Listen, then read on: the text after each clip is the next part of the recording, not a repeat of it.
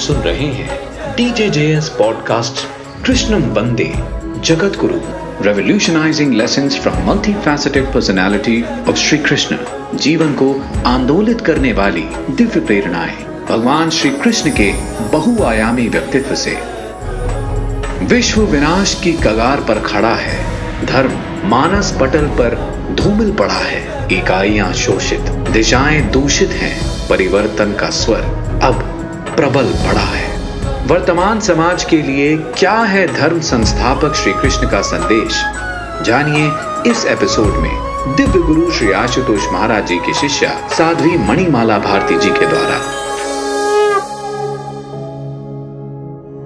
एक बार स्वामी विवेकानंद जी ने अपने एक लेक्चर में कहा था my dear friends we are like stocks rocking back and forth but the divine personalities descend well rooted in their whole plan and do not swagger an inch from their goal. कि हम जैसे साधारण से लोग बिना किसी मकसद के आते हैं और बिना किसी उद्देश्य को पूर्ण किए चले जाते हैं but the divine personalities Divya विभूतियाँ एक लक्ष्य को लेकर आती हैं और अपने इस लक्ष्य पथ से एक पल, एक इंच के लिए भी नहीं डगमगाया करती। भाइयों और बहनों जगत गुरु भगवान श्री कृष्ण, वे भी जब द्वापर में आए तो उन्होंने भी अपने एक लक्ष्य पथ की ओर इशारा किया, जिसकी गूंज उन्हीं के एक उद्घोष में सुनाई दे गई। परित्राणाए साधु नाम, साधुओं का कल्याण करने के लिए, विनाशाय च दुष्कृताम दुष्टों का विनाश करने के लिए, धर्म संस्थापनार्थाए धर्म की संस्थापना करने के लिए, संभवामी युगे युगे मैं हर युग, हर काल में अवतार धारण करता हूँ। And it was not me a declaration brothers and sisters अपनी इसी थ्री फोल्ड स्ट्रैटेजी को उन्होंने जीवन भर अपने मन से, अपने हर एक वचन से, अपने हर एक कर्म से जीकर भी दिखाया। भगवान श्री कृष्ण के ही जीवन का एक पक्ष, उनका विराट स्वरूप, जो आज बहुत से लॉजिकल माइंडसेट्स के लिए एक मिस्ट्री बना हुआ है। वो विराट स्वरूप, वो भी तो भगवान की इसी थ्री फोल्ड स्ट्रैटेजी की ही मैनिफेस्टेशन थी। आप देखें, महाभारत ग्रंथ में विशेष रूप से भगवान ने तीन बार अपने इस विराट स्वरूप का प्रकटीकरण किया मैनिफेस्टेशन किया। और तीनों ही बार उन्होंने अपनी इसी थ्री फोल्ड स्ट्रैटेजी के एक एक पक्ष को उजागर किया। आप कहेंगे कैसे? चलिए, आज प्रभु के एक एक प्रकटीकरण और उसके एक एक पक्ष को समझते चलते हैं।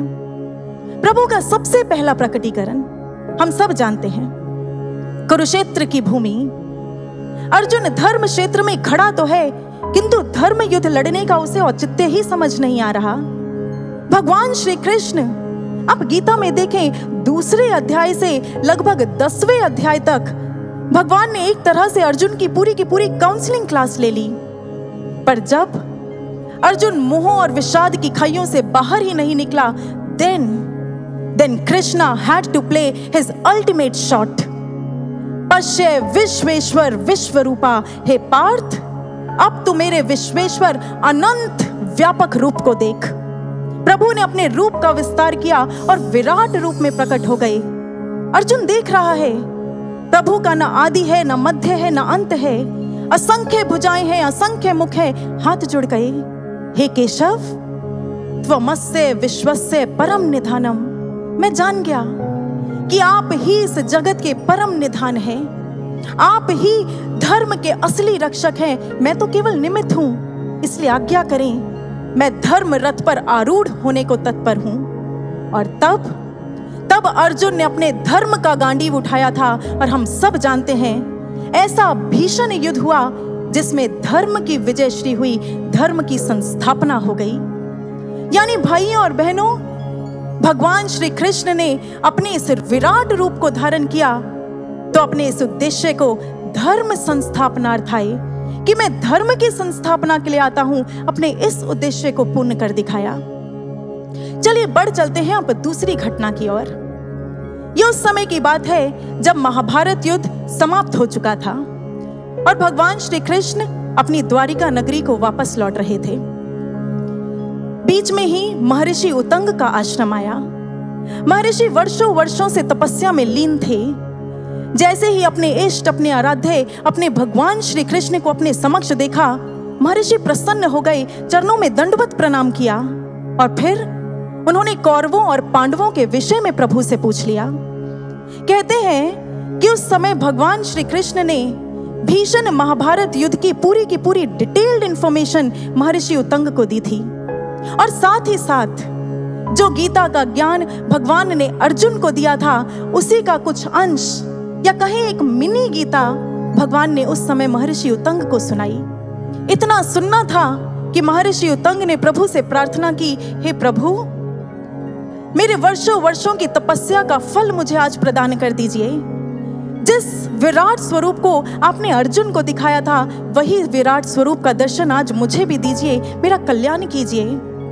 और कहते हैं, महाभारत ग्रंथ में यह दर्ज है कि उसी समय, उसी क्षण भगवान अपने विश्वेश्वर, अपने परम ऐश्वर्य पूर्ण रूप में प्रकट हो गए।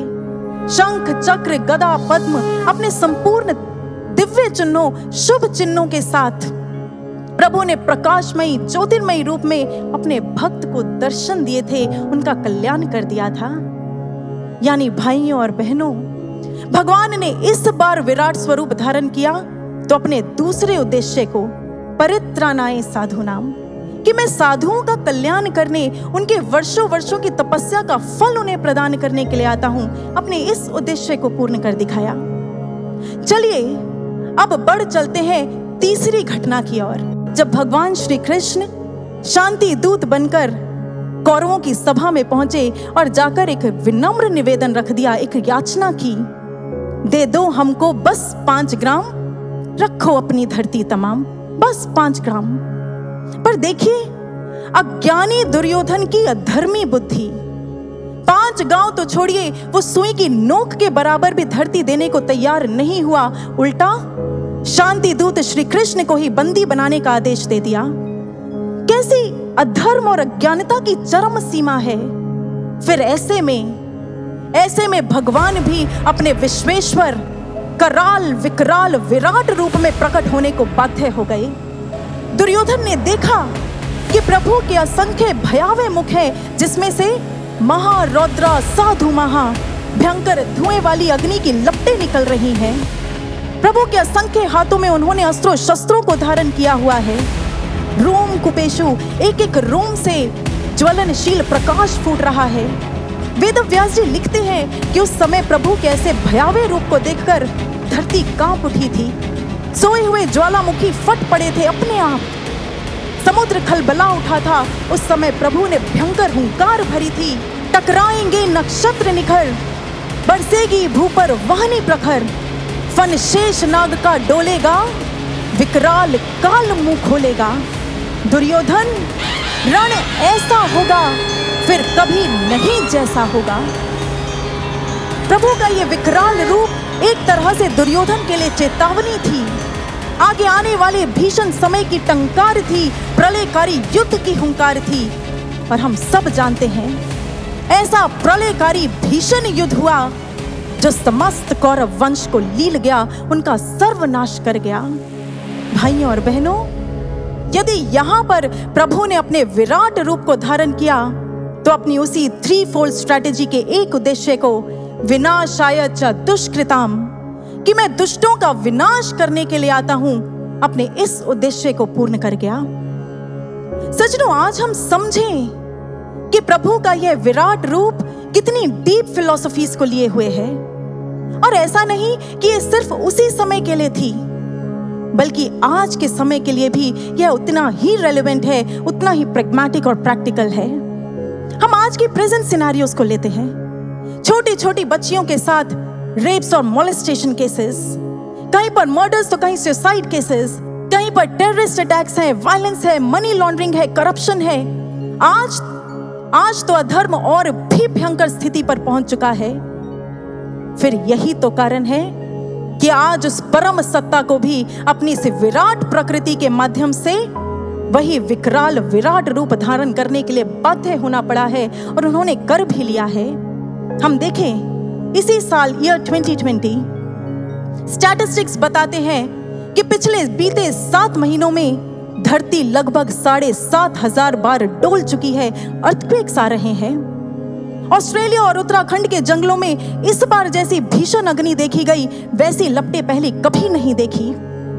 फिलीपींस का सोया हुआ ज्वालामुखी इस बार अपने आप फट पड़ा। कोरोना वायरस लाखों लाखों जिंदगियों को लील चुका है। विकराल काल मुँह खोलेगा। सजनों, ये समय उस परमात्मा का विकराल विराट रूप का दर्शन नहीं तो फिर और क्या है? इसलिए आज आज हम समझें, यदि आज हमने अपने कदमों को अधर्म की राह से हटाकर धर्म के मार्ग पर नहीं बढ़ाया तो फिर निस्संदेह मानव वंश का भी, कौरव वंश की तरह सर्वनाश निश्चित है। परंतु यदि यदि हम भी अर्जुन और महर्षि उत्तंग की भांति धर्म के संस्थापना में सहायक बने, धर्म के अनुयायी बन गए तो फिर निस्संदेह उस विराट की विराटता, हमारी भी छोटी सी छोटी शुद्रता का हरण करने से पीछे नहीं हटेगी। इसलिए भाइयों और बहनों, हम सोचें, समझें और धर्म के पथ पर अपने कदमों को बढ़ा लें। यही प्रभु के विराट स्वरूप का इस समय हमें संदेश है।